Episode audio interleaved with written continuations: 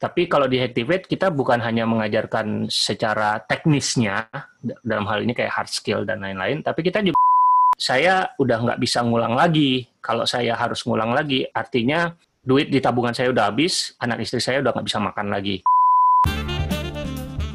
Podcast ngobrolin startup dan teknologi bareng gue Imbre dan di episode kali ini gue bakal ngobrol bareng Riza Fahmi, Chief Evangelist dan co-founder dari Hacktive di episode ini gue bakal ngobrol gimana kondisi edtech di masa pandemi dan gimana Hactive 8 bisa lolos di Google for Startup, salah satu program akselerator dari Google. Jangan ke mana-mana, dengerin terus podcast ngobrolin startup dan teknologi. Halo Mas Riza, apa kabar? Uh, halo Imre, kabarnya baik, masih di rumah terus. Oke, okay, jadi sebelum uh, gue minta Mas Riza per perkenalkan diri, gue akan kenalin dulu dikit Mas Riza ini adalah uh, nama lengkapnya Riza Fahmi, uh, Chief hmm. Evangelist mm -hmm. dan co-founder di Active Egg. Nah, kalau boleh Mas, silahkan perkenalkan yeah. diri dan sebutkan mm -hmm. satu hal yang mungkin kebanyakan orang lain belum tahu tentang lo.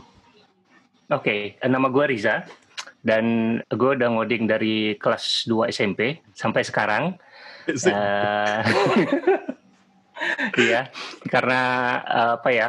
Jadi ceritanya uh, cukup menarik sebenarnya. Apa uh, kayak shifting. Awalnya kan gue tuh uh, cita-citanya pengen jadi insinyur teknik. Ya zaman dulu tuh insinyur teknik tuh kan insinyur keren kan. Jadi gue pengen main uh, ini elektro dulu. Jadi suka oh. bongkar-bongkar radio nyolder-nyolder itu udah dari uh, dari dari SMP gitu udah udah main kan. Terus uh, ada om juga yang uh, dia uh, insinyur. Jadi uh, uh, gue look up to him jadi gue pengen jadi insinyur. Nah begitu kelas 2 eh, kelas uh, 2 SMP itu uh, dapat apa ya uh, dari bokap dibeliin komputer pada saat itu. Tahun berapa itu? Masih, 90-an bukan? ta tahun 96 96, wow. Ketahuan umur kan? ya soalnya kalau dulu, dulu SMP berarti itu masih iya. komputer yeah. yang mungkin masih apa sih? Masih berdiri gitu kan? Masih yang di monitor di, di atasnya gitu bukan sih? Iya, iya masih yang tiduran terus monitor yeah. di iya. atasnya dan itu uh, build up jadi mereknya HP kan. Belum bisa belum tahu cara ngerakit jadi masih build up semuanya masih yang mahal banget gitu kan. Dan belum Windows waktu itu masih DOS. jadi masih ya, hitam gitu dong waktu itu. Masih hitam putih ya, masih terminal-terminal gitu. Baru kemudian di kelas kelas 2 apa kelas 3 gitu udah mulai ada Windows 31, Windows 95 dan seterusnya. Jadi hmm. waktu itu awalnya memang nggak langsung ke programming kan, jadi uh, biasalah punya komputer main game kan, hmm. main game, main game, main game sampai kelas 3 kalau nggak salah tuh ada temen temen sebangku di SMP, tiba-tiba dia pulang dari apa uh, perpustakaan daerah gitu ya, gue kan di Aceh ya Losmawe, yeah. Aceh Utara Terus dia kasih lu daripada main game terus mendingan nih baca. Dia kasih buku Q Basic. Wih. Programming Q Basic gitu. Hmm. Nah dari situ gue baca, oh ternyata komputer bisa dipakai buat buat ini ya, buat aplikasi gitu kan. Akhirnya ya udah gue hook dari sana sampai sekarang ya ngoding terus akhirnya. Gitu. Oke, oke, oke. Wah menarik ya, gue baru tahu nih dari dua SMP. Hmm. Nah, kalau boleh tahu mas, Chief Evangelist di Active hmm. Egg itu kesibukannya apa sih mas? Oke, okay. jadi uh, salah satu privilege dari co-founder adalah bisa uh, mencari title sendiri sebenarnya. Enggak sih ya. Yeah. Uh, itu bercandaan sih, bercandaan. Jadi yeah. jadi awalnya kan gue sebelum chief evangelist di Activate, gue kan curriculum director ya uh, okay. titlenya. Nah, curriculum director itu ya bikin konten lah uh, intinya ya, bikin konten, bikin kurikulum, terus gue deliver juga, gue ngajar, sempat ngajar uh, berapa batch gitu kan, lumayan lama terus habis itu udah bisa ditinggal gue masih pegang kurikulum sedikit kayak supervisi terus kalau ada update uh, bisa di apa komunikasikan bareng-bareng dan seterusnya sampai akhirnya udah bisa benar-benar ditinggal nih bootcamp. Nah, habis itu kan ada ada produk-produk lain nih Activate. Akhirnya gue uh, handle beberapa kayak kelas part time yang kelas malam, terus ada online platform juga kode.id, gue ngisi konten juga di sana sampai akhirnya orang-orang di Activate diskusi gitu ini role role gue udah nggak cocok lagi dengan kurikulum director akhirnya pas kebetulan gue join GDE juga kan Google yeah. Developer Expert kan mm. dan sering uh, diundang keluar kota dan keluar uh, ke daerah gitu kan untuk talk nah ternyata cara marketing dalam tanda kutip ya, cara marketing seperti ini ternyata cukup efektif buat Hacktivate. Jadi Hacktivate banyak dikenal di daerah dan bisa mendapatkan leads untuk calon student ke uh, bootcampnya. Akhirnya tim sepakat kalau gue dimasukkan ke tim marketing untuk gedein brandingnya Hacktivate gitu. Oh oke. Okay. Nah, gue punya yeah. pertanyaan. Kalau seandainya lu ke daerah-daerah, terus ada yang tertarik hmm. buat join Active Egg, itu mereka datang ke Jakarta dong, mas? Atau di Active Egg ada di daerah-daerah juga? Uh, datang ke Jakarta. Oh, I see, I see. Oke. Okay. Nah, nanti gue pengen bahas apa yang terjadi setelah pandemi, karena kan orang nggak off offline yeah. lagi kan. Nah, yeah. nah sebelum di Active Egg, uh, kalau tadi gue sebelum mulai rekaman udah ngobrol juga, uh, Mas Riza nih mulai kerja sebagai programmer sejak tahun 2003 sampai sekarang. Terus yeah. uh, tahun 2015 tuh sempat jadi CTO juga ya mas di Citizen Lab namanya. Mm -hmm. Nah uh, sampai akhirnya lu bikin Hacktive Egg. Nah gue yeah. penasaran apa yang memotivasi lu untuk bikin startup sendiri pada tahun 2016an bukan sih? Uh, iya 2016 betul. Ya, Maret setelah 2016. berkarir sekian lama gitu loh. Kenapa uh. baru tahun 2016? Oke, okay. sebenarnya dari dari awal gue karir gue uh, ngoding gitu ya, dev, jadi developer itu gue emang udah punya cita-cita untuk punya semacam perusahaan sendiri lah gitu ya kasarnya ya. Kalau zaman zaman dulu gue dulu belum ada tuh uh, namanya startup. Jadi istilahnya dulu software house lah ya, yang paling deket ya dengan istilah itu. Nah, gue pengen punya sebenarnya. Cuman kan gue orangnya technical banget kan, nggak ngerti bisnis, nggak ngerti marketing, nggak ngerti apa-apa. Gue orang waktu terutama dan apalagi waktu itu gue uh, jarang banget main ke komunitas waktu itu dan bisa hmm. dibilang agak telat taunya gitu kan. Jadi gue orang di belakang layar, anak back end gitu kan, yang kerjanya udah sendiri nggak mau diganggu pakai headphone gitu, modelnya kayak gitulah ya. Yeah sampai akhirnya di satu titik gue merasa ada yang kurang nih dari gue akhirnya gue coba join komunitas. Yang gue ingat banget dulu waktu pertama kali gue datang ke meetup itu meetupnya ID Python dulu. Zamannya waktu masih di detik tahun berapa gitu gue lupa. 2010 atau 2011 gitu kan. Hmm. sampai dari sana akhirnya gue uh, akhirnya menemukan bahwa ada keinginan gue untuk sharing apa yang udah pernah gue pelajari gitu akhirnya uh, ketemulah Jakarta JS gue belajar JavaScript gitu kan habis hmm. itu uh, ketemu teman-teman yang lain akhirnya bikin komunitas sendiri juga sempat beberapa kali terus dari bikin komunitas itu sebenarnya kenapa Hacktivate ada juga salah satunya karena komunitas. Gue ketemu sama uh, founder gue di Hacktivate, Ronald, itu gara-gara gue ngisi satu workshop tentang JavaScript di hari Sabtu ya weekend kayak gini jam 10 jam 11 gitu. Terus habis itu dia salah satu uh, peserta pada saat itu. Yang datang dikit ya. Jadi workshopnya workshop kecil gitu, cuman uh, 5 sampai tujuh orang lah dikit gitu kan. Okay. Uh, habis itu dari sana kenalan biasa gitu kan, tukeran kartu nama, oh dia CTO di mana gitu, gue lupa waktu itu. Terus habis itu dua tahun kemudian akhirnya ketemu lagi sama dia. Nah, hmm. uh, mungkin sebelum itu agak uh, setelah gue share-share uh, apa di meetup-meetup gitu, itu waktu itu kok kalau nggak salah gue um, di Haruka Edu ya, Haruka Edu itu juga edtech juga, uh, yeah. education technology. Mereka fokus ke push ya kuliahan. Jadi mereka mau transformasi kampus yang offline jadi online gitu dan gue di sana itu pengalaman gue kerja di startup pertama kali jadi sebelumnya corporate corporate kan gue hmm. pernah di Linux Indo uh, lembaga training terus pernah di Okezone gitu ya yeah. Iya.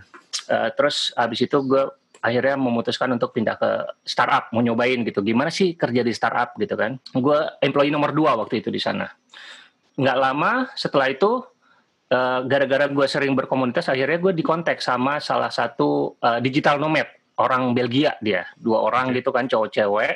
Dia di Bali katanya dia mau uh, habis Bali dia mau ke Jogja habis itu mau ke Jakarta. Dia nanya kan coworking space di Jakarta yang yang oke okay di mana? Gitu kan yang affordable gitu. Ya udah gue bilang lu datang ke kantor aja gitu. Lu boleh kerja di sini gue bilang. Ya udah dia datang akhirnya ngobrol-ngobrol-ngobrol. Udah dia itu ternyata satu CEO satu desainer dia hmm. cari developer. Gue mikir kan wah cari developer aja dari Belgia sampai harus ke Indonesia gitu kan.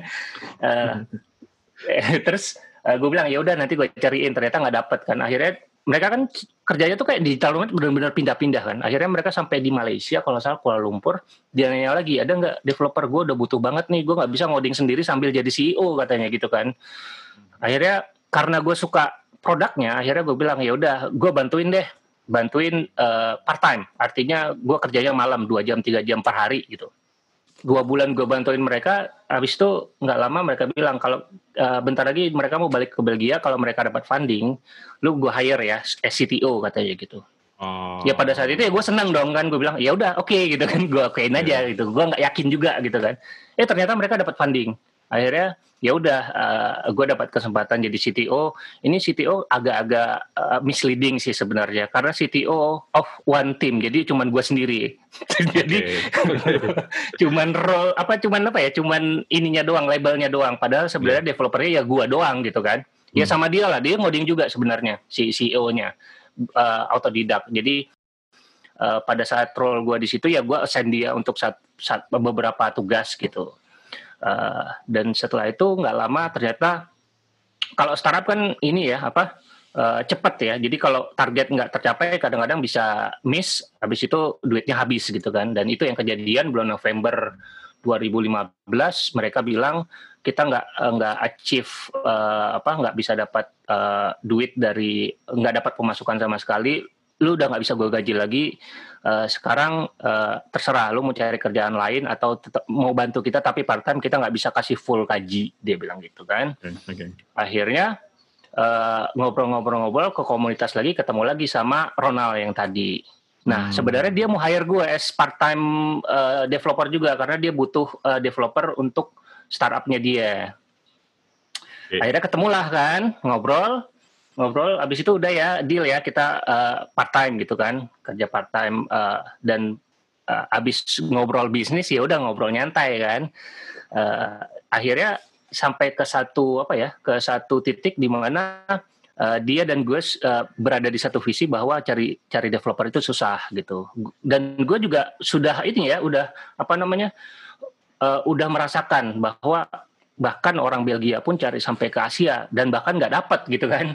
Yeah. akhirnya ya, gue bilang uh, gue punya ternyata di luar gue punya passion uh, ngoding gue juga punya passion untuk sharing gitu kan. Uh, adalah ilmu gue sedikit lah pengalaman gue ada lumayan lah gitu. Kenapa nggak kita produksi aja? Gue ngomong gitu. Waktu itu gue ngomongnya uh, kenapa nggak kita buat kursus aja? Karena gue nggak tahu istilah bootcamp waktu itu kan dan ternyata tanpa gue sadari Ronald ini pernah ikutan bootcamp di Amerika di US. Dan dia melihat uh, wah ini opportunity-nya bagus banget karena memang dia pribadi susah banget cari developer gitu kan. Akhirnya ya udah dia bilang ya udah deal yang tadi nggak jadi. Bulan Maret kita full time bikin Hacktivate waktu itu belum ada nama ya uh, yeah. full time. Akhirnya uh, lu nggak usah cari kerjaan lagi, kita full time aja bulan Maret. Udah Maret 2016 kita bikin akhirnya jalan udah lebih dari empat tahun sekarang gitu. Tapi at that point lu bootstrap berarti mas ketika lu baru mulai? Uh, enggak, ada seed fundingnya waktu itu. Oh oke. Okay. Ya. Yeah. Dan lu kemarin terakhir uh, recently lu dapat uh, funding juga kan? Itu series A atau seed atau gimana? Pre, pre series A. Pre series A, oke. Okay. Berarti yeah. lumayan jauh juga ya? Lumayan, karena waktu apa uh, Activate itu dibangun sebenarnya dengan mindset bukan mindset startup dalam tanda kutip yang kita kenal sekarang ya eh, oh, funding dan lain-lain. Kita uh, lebih menyebutnya activity itu sebagai bisnis. I see. Berarti yeah. emang targetnya uh, udah profit dari awal ya, bukan growth doang ya. Betul. Jadi emang dari awal student harus bayar dulu untuk masuk gitu kan. Yeah, yeah, yeah. Ya kita tetap butuh modal untuk bikin lab, untuk bikin kampus dan lain-lain. Tapi paling tidak studentnya masuk tidak gratis, jadi hmm. mereka bayar gitu. Jadi kita tidak menganggap uh, sebenarnya kita tuh startup di dua tahun tiga tahun uh, pertama itu kita nggak menganggap itu, kita menganggap uh, Hacktivate itu adalah bisnis. Asik. Bisnis konvensional, edukasi, nggak ada ya, tekniknya ya. sama sekali. Tapi pada saat itu ada yang serupa juga nggak sih, mas?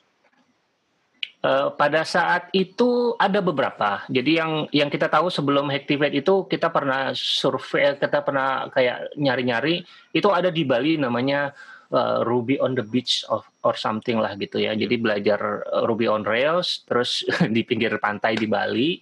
Harganya premium karena memang target mereka untuk uh, info untuk expat. Oh gitu. Gitu. Uh, uh. Kalau di Indonesia sendiri waktu itu belum Waktu itu belum. Jadi lu termasuk bootcamp bootcamp awal-awal ya? Awal-awal gitu. Dan hmm. setelah Activate itu habis itu baru muncul uh, Binar terus apa uh, Akademi yang juga. Akademi dan lain-lain ya. Oke, oke, oke, oke. sip, sip, sip. Nah, gue pengen nanya tentang edtech selama pandemi. Jadi sebelumnya bisnis Active Egg ini kan offline uh, mostly ya, maksudnya kan orang datang ke kantor, yeah. orang belajar. Gue pernah ke kantor Active Egg juga ngeliat gimana cozy-nya ruangan kelasnya. Terus, nah setelah pandemi ini apa yang berubah mas? Uh, secara general di edtech dan kemudian khususnya di Egg? Uh, iya berubah semua. Uh, kalau kita ngomongin tek, apa uh, edukasi secara umum bahkan anak TK sampai anak kuliah semuanya online sekarang kan. Yeah. Nah itu juga yang kena ke kita gitu salah satunya. Jadi uh, Activate sebenarnya dari dua tahun belakangan kita udah coba format online. Jadi ada bootcamp online karena banyak permintaan juga. Akhirnya kita coba dan belum berhasil sampai pada titik uh, sebelum COVID gitu ya. Okay. Nah, ketika COVID mau nggak mau kita harus online. Dan itu yang terjadi adalah kalau di Activate sendiri uh, si student dan instrukturnya juga kaget karena ya semua semua pasti kaget lah ya dari yeah. kerja di kantor tiba-tiba kerja di rumah gitu atau belajar di kantor uh, di kampus tiba-tiba di rumah pasti semua kaget gitu kan. Mm -hmm. Cuman uh, apa hal positif yang bisa kita dapat adalah salah satu masalah Activate di dua tahun terakhir adalah scaling. Kalau okay. tadi uh, gue bilang apa kita bisnis tradisional edukasi kalau kita mau nambah student, kita harus nambah kampus, kita harus nambah instruktur, infrastruktur dan lain-lain gitu kan. Scalingnya itu susah gitu. Dan uh, begitu kita kena COVID, akhirnya uh, kita jadi ini jadi opportunity buat kita untuk uh, ya udah kita coba go online aja full semuanya gitu. Itu yang uh, pengen kita lakukan sebenarnya. Asik. Nah, uh, keberjalanannya gimana, Mas? Uh, kan dari yang biasanya nih offline, uh, mungkin konten-konten, kemudian mungkin student itu kalau di bootcamp di kelas gitu kan biasanya ada fasilitator yang datang satu-satu ke mereka. Kalian ada masalah ya. apa? Nah, kalau di online yeah. itu berubahnya jadi gimana? Berubahnya jadi uh, jujur sih memang kita masih mencari-cari format yang tepat karena memang begitu apa ya begitu kena pandemi terus mereka harus online dan mereka mindsetnya masih mindset offline kan gitu. Dan banyak juga teman-teman yang tadinya mau daftar akhirnya mengurungkan niatnya nggak jadi uh, nungguin dulu. Mereka berharap nanti setelah covid berakhir mereka bisa join kelas offline-nya gitu. Dan memang uh, tidak disalahkan juga karena memang marketingnya Activate dari awal kan offline kan. Dengan berbagai fasilitas yang didapat seperti yang lo bilang tadi ya kampusnya lumayan oke okay, maksudnya environmentnya oke okay, gitu kan. Yeah. terus internetnya udah nggak ada masalah gitu. Terus kalau misalnya laptop nggak punya juga masih ada disediakan uh, komputer dan lain-lain. Hmm. nah begitu online itu problem utama adalah internet biasanya komplain okay. pertama. Komplain kedua karena mereka belum terbiasa cara apa ya secara kerja secara online itu masih terbawa kayak kalau dulu di kampus kita tinggal nyolek instruktur nanya ini errornya kenapa gitu kan. Kalau sekarang kan kayak kita ngechat abis itu lama sedikit dijawab itu mereka komplain kayak e, ini kok lama sih jawabnya gitu kan. Ya, ya, Sampai ya, ya. akhirnya bahkan uh, gue sempat bikin kayak apa ya kayak tips gimana caranya belajar dan mengajar secara online itu gue sempat bikin kayak lebih ke managing expectation aja gitu okay. ya. Jadi kalau misalnya di offline kita ngelihat orangnya terus kita bisa samperin kalau ini kayaknya nggak bisa gitu kan. Mm-hmm. Uh, jadi lebih ke apa ya? Dan gue juga memaparkan bahwa ini tuh sebenarnya opportunity buat kita semua gitu ya, buat uh, buat student terutama karena begitu mereka udah terbiasa bekerja secara online seperti ini, ya kalian bisa kerja di mana aja di seluruh dunia gitu. Gue punya pertanyaan dengan online kayak gini, opportunity scaling lo itu tadi udah berasa belum mas sekarang? Sekarang lagi uh, apa ya uh, baru mulai berasa gitu. Jadi kalau sebelum-sebelumnya itu sempat menurun banget gitu ya uh, hmm. animonya yang tadinya ada ratusan orang yang pengen join tiba-tiba turun banget numbernya angkanya dan uh, baru uh, beberapa bulan belakangan ini baru mulai naik lagi karena mungkin orang sudah mulai apa ya sudah mulai berasa bahwa kondisi ini nggak akan sebentar gitu pasti akan yeah. lama gitu kan. Jadi uh, ya kita mau nggak mau ya harus kasih waktu aja buat mereka gitu. Okay. Uh, sekarang sih udah mulai berasa, udah mulai berasa dan mudah-mudahan sih dengan apa harapan gue sih kalau apa ya kalau Activate sekarang kan cuma di Jakarta gitu ya. Banyak hmm. orang-orang hmm. di daerah yang mungkin belum bisa meninggalkan daerahnya untuk belajar gitu. Dan harapannya dengan adanya online ya mereka tetap tinggal di daerahnya dan bisa kontribusi juga ke ekosistem di daerah mereka gitu tanpa harus ke Jakarta dulu gitu. Oke oke oke. Nah ada yang nanya nih mas, kayaknya hmm. udah lu jawab juga. Apakah antusiasme pendaftaran bootcamp naik atau turun di kala pandemi kayak gini? Soalnya mau daftar, yeah. berarti jawabannya udah mulai naik lagi ya? Sudah mulai naik lagi. Uh, cuman problem utamanya sekarang adalah uh, di ujungnya Eh, pada saat kan sekarang pandemi banyak uh, perusahaan yang mulai uh, yang sedikit mengerem uh, hiring kan hiring. gitu jadi uh, dibilang nggak dapat kerjaan nggak juga dapat dapat cuman memang waktunya agak lebih panjang aja gitu Iya sih harus lebih sabar mm -hmm. aja kayaknya mas Soalnya harus lebih sabar orang masih hiring freeze tapi yang gue tahu masih banyak juga ternyata yang hiring apalagi company-company yang bisnisnya itu dalam tanda kutip diuntungkan dengan adanya pandemi mungkin kayak healthcare logistik Betul. dan segala macam atau e-commerce. Yeah. Yeah. Nah, ada pertanyaan nih Mas uh, dari slide juga. Konten edukasi tentang programming uh, yang baik banyak yang gratis. Apa mm-hmm. keuntungan mengikuti bootcamp online dibanding online self learning?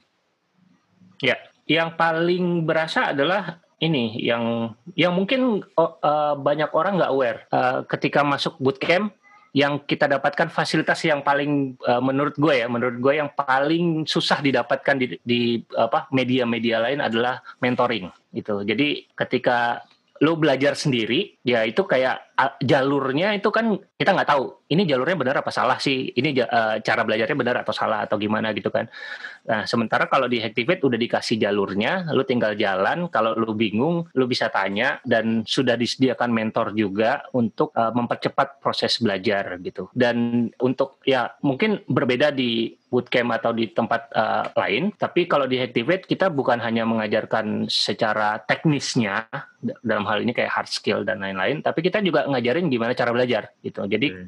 Ketika lu lulus uh, semua kayak teknologi apa pun yang pengen lu pelajari itu lu udah bisa uh, pick up dengan cepat lah gitu. Jadi uh, mentalnya juga sudah uh, di apa ya diasah kayak mental pantang menyerah dan lain-lain gitu tuh udah udah udah dibentuk semua di Hacktivate. Jadi yang membedakan mungkin bukan hard, hard skillnya, Eh, semua orang bisa belajar programming meskipun tidak mudah, tapi kadang-kadang yang kita butuhkan bukan hanya hard skill tapi juga soft skill. Iya, iya, iya. Kalau gue ngerasa kalau ikutan program kayak bootcamp kayak kayak gini, uh, eh, gue merasa dapat tekanan aja sih dalam artian Betul. kalau seandainya lo ikut online course terus ada tugas ya kalau lo nggak ngerjain ya ya udah kayak gitu. Tapi kalau seandainya lo ikut bootcamp apalagi lu udah bayar kan ditanya pasti ditanya kan hmm. tugas kalian mana dan segala macam dan menurutku itu itu juga sih poinnya iya mungkin gue bisa cerita sedikit pengalaman waktu awal-awal dulu yang masih gue ingat adalah ada satu orang gitu ya dia memang target marketnya Hacktivate pada saat itu adalah career changer artinya orang yang sudah uh, bekerja dan dia mentok gitu nggak tahu nggak bisa naik lagi gitu kan nggak tahu mau ke mana akhirnya dia punya interest ke programming dia waktu itu anak teknik mesin atau apa gitu pokoknya teknik apa gitu kan. Akhirnya dia resign dia udah berkeluarga udah punya anak udah punya istri dia resign dari kerjaannya dia ikut Hacktivate dan dia struggling parah bisa dibilang kayak bottom lah ya, kalau secara penilaian ya. Eh, nggak uh, bisa ngikutin materinya. Terus akhirnya di Activate itu kan ada proses uh, kalau misalnya uh, belum belum kompeten gitu boleh ngulang fase yang sama gitu. Kayak tinggal kelas lah ngikutin okay. lagi kan ngulang lagi gitu kan. Nah begitu uh, dia ikutin kelas yang kedua yang ngulang ini ternyata akhirnya uh, per, uh, apa progresnya lumayan. Ya walaupun belum sampai bagus banget gitu kan sampai pada titik pas apa di, mau diumumkan dia bisa lulus atau enggak ini dia udah ngulang sekali ya. Kalau sekali lagi berarti dia harus do gitu kan harus uh, uh, keluar gitu kan. Pas gue mau umumin kan ngobrol-ngobrol dulu tanya biasa kayak one on one gitu kan. Terus dia bilang saya udah nggak bisa ngulang lagi. Kalau saya harus ngulang lagi artinya duit di tabungan saya udah habis, anak istri saya udah nggak bisa makan lagi. Dan itu yang memotivasi dia akhirnya sampai dia uh, begitu lulus bagus banget gitu. Dari mulai oh, okay. uh, begitu kena sekali dia nggak berhasil terus dia ngulang, habis itu duitnya juga udah habis udah pas-pasan gitu, udah nggak ada waktu lagi buat ngulang. Akhirnya justru itu yang memotivasi dia untuk uh, jadi perform malah gitu. Jadi kadang-kadang kita manusia ya secara umum gitu ya, termasuk gue juga kadang-kadang suka slack off kan, nyantai lah gitu kan, nggak yeah, ada yeah, yeah. deadline nyantai gitu kan. Harus hmm. di apa ya, harus dipecut dulu. Nah kalau yeah, kalau bootcamp itu ya buat itu buat apa tambahan motivasi baik itu uang gitu kan peer pressure. Kalau teman-teman yang lain pada belajar kita youtuber kan nggak enak kan gitu kan. Banyak hal yang yang apa ya eh, environment yang membuat kita kadang-kadang kita suka apa uh, ya nyantai lah. Apalagi kalau di rumah ada ada bantal guling ya nyantai dulu gitu kan. Berarti sebenarnya yeah. bootcamp ini lebih ke learning experience-nya ya bukan cuma sekedar kontennya aja ya betul betul kalau konten mah bisa dapat lah di internet apa aja juga ada lah yeah. ada pertanyaan lagi nih mas tentang okay. skema income sharing agreement atau ISA hmm. nah mm-hmm. uh, skema ISA yang diterapkan selama ini masih bisa terus berlanjutkah? Mengingat rekrutmen mm-hmm. lulusan bootcamp atau entry level yang berkurang selama pandemi. Ini pertanyaan dari slide itu. Oke. Okay. Ya, mungkin uh, buat teman-teman yang belum aware, uh, ISA itu atau Income Share Agreement itu sederhananya adalah uh, teman-teman bisa bayar nanti setelah lulus dan setelah dapat pekerjaan gitu ya. Jadi kayak dicicil gitu.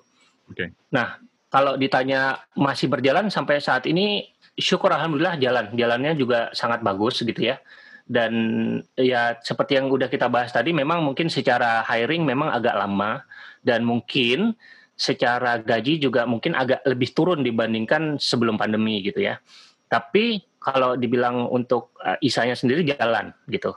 Uh, sekarang kita malah fokus lebih banyak mau banyakin isanya aja dibandingkan yang bayar full gitu. Jadi memang fokus kita ke uh, ISA-nya.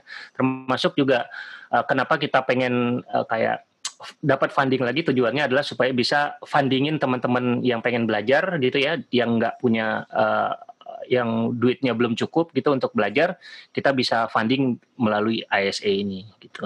Sih, berarti ini alternatif ya kalau seandainya kita hmm. uh, mungkin nggak punya uang yang cukup untuk bayar di depan, bisa ambil alternatif ini ya. Iya betul. Nah ada pertanyaan berikutnya juga nih mas, masih dari slide. Uh, ada nggak keinginan untuk membuat program edukasi yang lebih komprehensif dengan jangka waktu yang lama 6 sampai hmm. 12 bulan seperti Lambda School misalnya? Iya, uh, ada ada ada banget sih, pengen banget sebenarnya. Lambda School itu kan salah satu apa ya uh, coding bootcamp yang online juga kalau nggak salah ya. Dan materinya itu uh, dalam gitu, nggak cuman kalau Activate kan kayak begitu lulus ya bisa dibilang junior developer lah ya dengan pengalaman sekian tahun mungkin ya satu ya. tahun mungkin ya setara lah kira-kira kayak gitu. Nah kalau Lambda School ini belajarnya kayak belajar hardcore gitu kayak si belajar yang low level kan. Pengen banget cuman sampai sekarang ya belum karena uh, kita mikirnya kayak eh, kalau apa di gambar piramida gitu kan yang demand yang paling gede untuk saat ini kan eh, junior developer ya. Kalau dari junior naik ke senior kayaknya dengan apa ya dengan mental yang pas mungkin mereka lebih gampang gitu dapatnya dibandingkan kalau dari nol ke junior itu agak susah kan. Jadi kita mau tackle yang gedenya dulu nih yang marketnya yang paling gede gitu. Tapi nanti ke depannya nggak nggak menutup kemungkinan untuk uh, kita ke sana sih. Kayaknya itu aja pertanyaan tentang Active Egg. Sekarang gue pengen nanya tentang recently nih Active Egg baru keterima di salah satu program Google Launchpad Accelerator. BTW selamat mm -hmm. dulu nih Mas. Nah, terima kasih. Kalau boleh cerita sebenarnya kalau ada yang belum tahu Google Launchpad itu apa sih Mas? Google Google Launchpad sekarang namanya ganti jadi Google for Startup Accelerator. Oh, Oke. Okay. Uh, Google for Startup Accelerator dan mulai tahun ini mereka kayak ada apanya ya, ada regionnya. Jadi Activate masuk yang Southeast Asia pasti gitu kan. Hmm. Dan kita itu dari Southeast Asia ada berapa ya? Ada delapan apa sembilan gitu. Uh, tiga dari Indonesia. Kita yang paling banyak. Jadi ada yeah. Activate, ada Kata AI, sama ada Relief. Dan ya seneng banget sih bisa masuk gitu dan uh, bisa akan dapat pengalaman uh, akselerator dari Google lagi kan. Yeah. Iya. Uh, cuman sayangnya karena pandemi jadi kesempatan untuk jalan-jalan ke Silicon Valley jadi nggak ada. ah, kasihan, sedih ya, sedih. iya, iya. Soalnya dulu gue pernah datang ke kantor Google yang di SF kan. Terus di sana yeah. tuh dipajang, dipajang tuh nama-nama startup yang masuk Google Launchpad. Terus di sana uh, uh. ada yang dari Indonesia juga dicari dan mereka yeah. cerita katanya kalau ada Google Launchpad acaranya di sini kata. Oh. Hmm. iya dan dan apa salah satu apa uh, startup yang pertama kali itu Haruka Edu waktu itu ikut Google juga namanya waktu itu Google Launchpad itu berapa yeah. tahun berapa ya mereka ya 2018 kalau nggak salah bareng ruang dan, dulu deh kayaknya iya gak sih? iya iya kayaknya dan mereka berangkat ke sana sih gue lihat video-videonya wah pengen gitu kan Gokil lah pandemi ini membatalkan semua acara Google ya. Tahun ini kita iya. gagal berapa acara coba. Iya. Oke, okay. kembali pertanyaan ya. Uh, akselerator lah ya. Jadi intinya sebenarnya akselerator ya, sama kayak akselerator kayak uh, Y Combinator juga akselerator nggak salah kan? Okay. Ya, jadi uh, kalau akselerator itu lebih ke startupnya udah ada gitu ya. Uh, mungkin early stage startup ya. Kalau di Google uh, for startup ini uh, Google for startup accelerator ini mereka syaratnya seed to series A. Oke. Okay situs series A yang uh, produknya teknologi, teknologi base. Mm-hmm.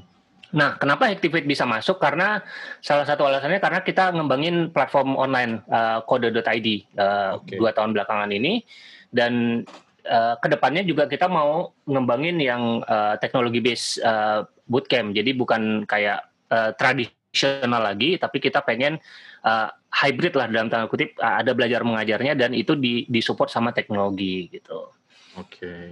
Nah, selain tadi uh, syaratnya uh, yang seat sampai pre, uh, sampai series A ya Mas ya. Hmm, itu yeah. ada syarat lagi nggak Mas yang lain uh, buat masuk Google for Startup Accelerator ini? Ya, uh, kalau dari mereka sih bilangnya uh, kita harus udah punya market traction, some level of market traction gitu. Jadi bukan bukan uh, apa sudah melewati fase idea stage gitu. Jadi udah idenya udah valid, udah dapat customer lah gitu ya, udah ada yang bayar gitu mungkin. Uh, terus uh, market opportunity-nya itu harus besar. Mereka mau fokus ke uh, startup yang bisa uh, di scale gitu. Oke, okay. dan berarti kalau gitu lebih gampang masuk sebagai kode.id dong mas daripada Activate? Ya sebenarnya uh, kode itu adalah produknya Activate sebenarnya gitu oh, dan kita nggak nggak memisahkan uh, entitinya gitu. Jadi memang kode itu ya online platform dan kenapa kode dibikin ya salah satunya karena kita memang mau uh, apa ya mau menjangkau ke banyak uh, daerah di Indonesia gitu semua orang bisa belajar gitu kan. Uh, dan dari sana kita melihat ternyata ya ini kita kayak apa ya kita kayak eksperimen. Ini jalan online. Kalau jalan kita bisa coba pelan-pelan bootcamp kita kita online kan kira-kira kayak gitu. Dan ternyata kena covid ya udah sekalian aja kita nyemplung gitu lah kira-kira. Oke oke oke oke. Kalau sekarang lu udah uh, masuk sebagai salah satu startup di program Google itu. Nah kegiatannya uh, apa aja sih mas? Kegiatannya uh, jadi kalau apa uh, di awal kita sekarang masih di Agustus jadi uh, ada apa namanya onboarding. Jadi onboarding itu uh, ada mentor dari si Google ini yang menyediakan uh, mereka mendiagnosa kira-kira startup kita itu udah sampai di tahap mana dan butuhnya apa gitu kan. Habis itu divalidasi kebutuhannya, terus habis itu hasil akhirnya jadi uh, OKR atau Object Key Result gitu ya, semacam KPI lah kira-kira kayak gitulah equivalentnya ya. Nah dari sana nanti masuk ke bootcamp, bootcampnya tiga hari, tiga setengah hari katanya gitu ya. Jadi dalam tiga hari itu kita di istilahnya dikumpulin gitu kita eh, diskusi sama tim kita dan dibantu sama mentor-mentor juga uh, untuk nge-shape si OKR ini supaya jadi uh, action plan kira-kira kayak gitu. Habis dari sana terus ada ada ya biasalah ada ada apa? Ada speakernya yang dari apa? Gue tertarik banget nih uh, di sini udah mulai udah ada keluar tuh Peter Norvig yang ngomong pengen banget gue denger gitu kan dan uh, terus habis itu ada sprint ya tiga hari kemudian ada sprint uh, kayak mentoring session lagi uh, apa biasanya itu pakai apa pakai metode yang sprint design itu ya Ya, Jadi kalau sprint. kita mau bikin ya design sprint ya design sprint tiga hari terus habis itu immersion uh, gue belum tahu nih immersion apa terakhir habis itu bulan November nanti baru graduation tapi virtual. Oke, okay. nah uh, berarti sebenarnya yang dilakukan di akselerator ini sampai uh, bikin action item apa yang akan lo execute setelah program itu selesai ya mas ya? Iya betul. Terus setelah itu apakah masih ada kayak di kayak monitoringnya apa sih kayak uh, evaluasi dengan Google-nya sendiri atau ya udah uh, berakhir di sana aja? Uh, kalau itu gue belum tahu sih. Kalau itu gue belum tahu. Kayaknya sih masih ya. Mereka masih monitor juga ya sampai sampai apa? Sampai setelah lulus pastinya gitu. Karena uh, sedikit banyak mereka udah invest ke kita dalam tanda kutip ya ini uh, program ini nggak nggak kita nggak dapat duit gitu ya dari Google-nya nggak dikasih duit secara liquid nggak dikasih duit tapi mereka kasih kayak kredit ya GCP, Firebase, bla bla bla itu dapat gitu. Ya, uh, ya. Sama yang yang paling penting menurut gue lebih ke mentoringnya sih. Uh, Google ya. udah punya, iya networkingnya betul. Uh, Google udah punya network yang sangat banyak, apalagi mereka udah berpengalaman juga jalanin akselerator ini selama beberapa tahun. Harusnya kita bisa dikonekkan dengan orang-orang yang tepat dan bahkan tidak uh, menutup kemungkinan dengan investor-investor yang tepat gitu. Bah bahkan baru di announce kayak baru kita apa uh, berita masuk kita masuk ke Google for Accelerator aja udah banyak investor yang mulai melirik gara-gara itu gitu. Jadi ya oh, uh, senang banget gitu.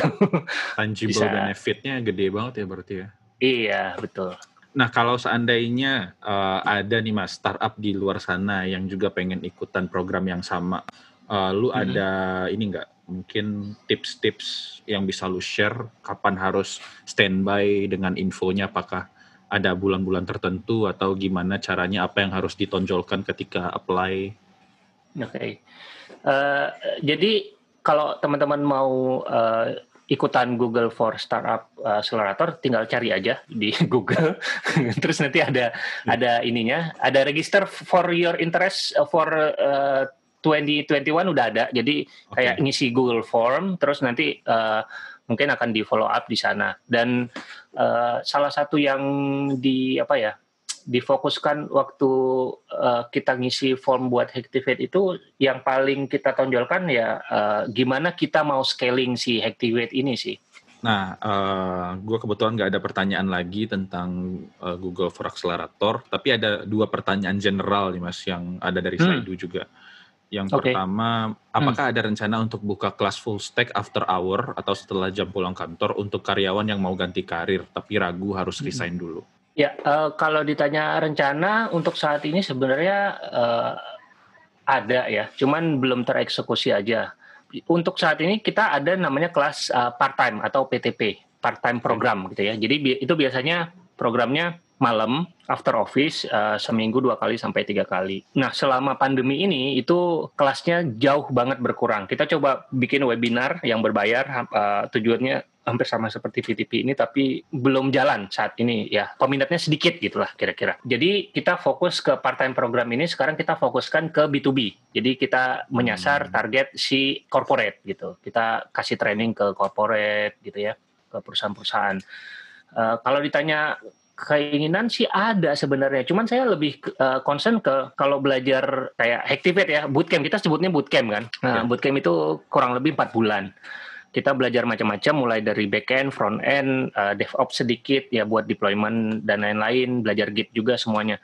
Uh, dalam empat bulan itu udah in intensif sekali kan. Nah kalau seandainya sambil kerja, yang kita khawatirkan adalah fokus. Jadi belajarnya nggak fokus. Ada beberapa student yang apa ya gambling dengan berani dia ngambil uh, bootcamp plus dia kerja freelance juga akhirnya dia gagal karena dia nggak fokus dan biasanya itu yang terjadi. Katakanlah gini contohnya misalnya.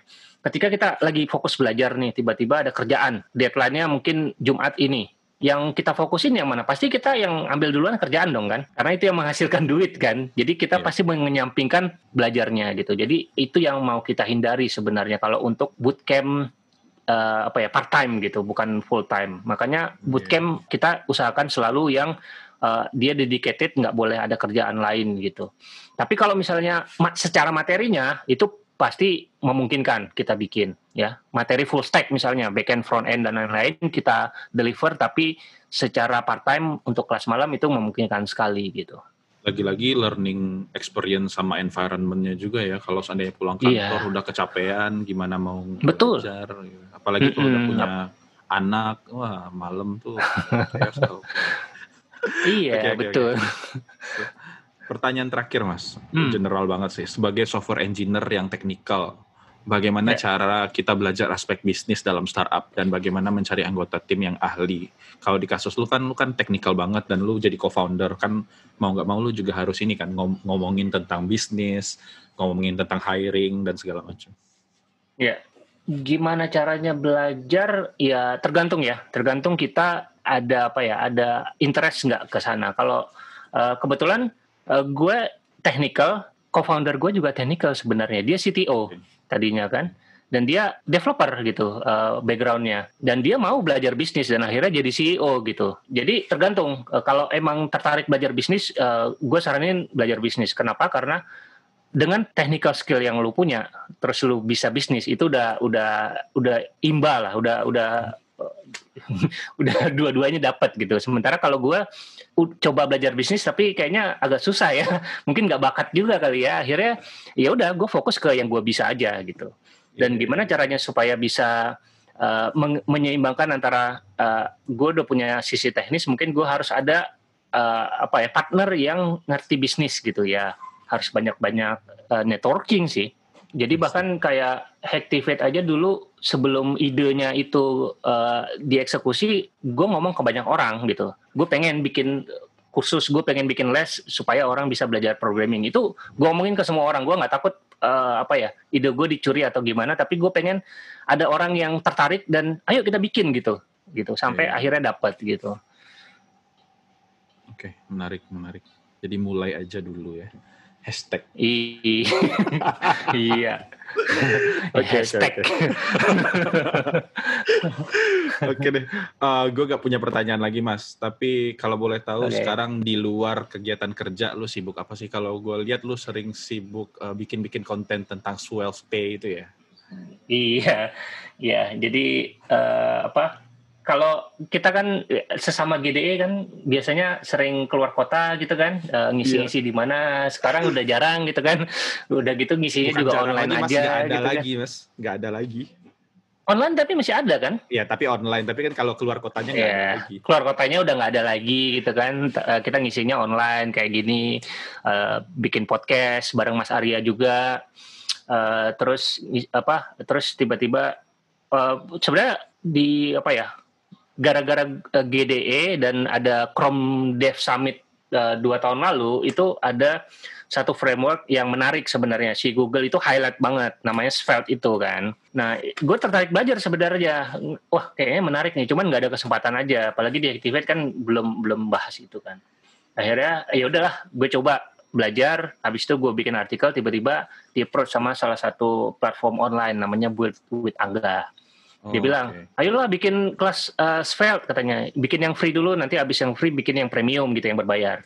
Oke okay lah, gue okay. bikin yang free, ternyata banyak yang ngambil ada uh, hampir 2000 orang gitu kan. Wah, hmm. kaget juga. Sementara di Indonesia jarang yang pakai kan. Ya udah hmm. akhirnya bikin yang premium.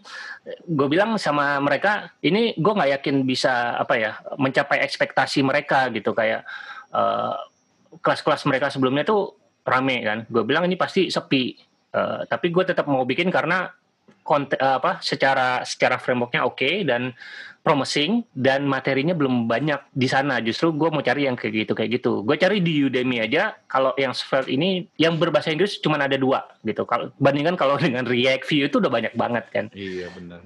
Eh, akhirnya ya udah uh, eh, gue bikin ya lumayan lah buat passive income ya ya, menarik ya, menarik ya. Gue lihat tuh Mas Riza nih kayaknya ini banget nih, nggak advokasi teknologi ini banget nih. Tapi gue sampai sekarang gue susah sih mas belajar web tuh gue sampai sekarang nggak ngerti-ngerti gimana caranya. Jadi kayak mau oh, kalau ada orang yang ngerjain uh, web atau bikin konten tentang web, wah itu udah luar biasa banget lah buat gue. Oke sama aja, gue juga kalau ngelihat kalian gitu kan, wah Docker, wah Kubernetes, gue nggak ngerti apa-apa gitu kan. Iya iya. iya. Tapi sama kalau gue boleh gue boleh jujur ya, kayak misalkan gue uh. punya ide tentang produk, ketika gue nggak bisa ngerjain web tuh gue kayak nggak bisa merealisasikannya gitu loh. Makanya itu yang selalu gue iri, uh, envy dari orang-orang yang bisa web. Yeah. Wah bisa bikin landing page itu keren banget kayaknya ya iya, gue bisa bikin landing page imbrenagi.com tuh aja itu udah seminggu gue kerjain anjir nih gimana caranya kayak gitu. Padahal jelek banget sumpah. Oke deh. Sip. Oke Mas. Iya. Yeah. Uh, thank you banget ya Mas ya. Uh, mudah-mudahan. Terima kasih juga sudah diundang. Lancar-lancar terus ya. Terima kasih. Amin. Terima kasih ya. Terima kasih. Nanti kalau seandainya ada hal-hal baru lagi kita kolaborasi lagi Mas Asik. Siap, siap. Oke, makasih ya Mas. Uh, Oke, okay, dari gue itu aja. Terima kasih buat yang udah dengerin. Uh, sampai ketemu lagi di episode berikutnya.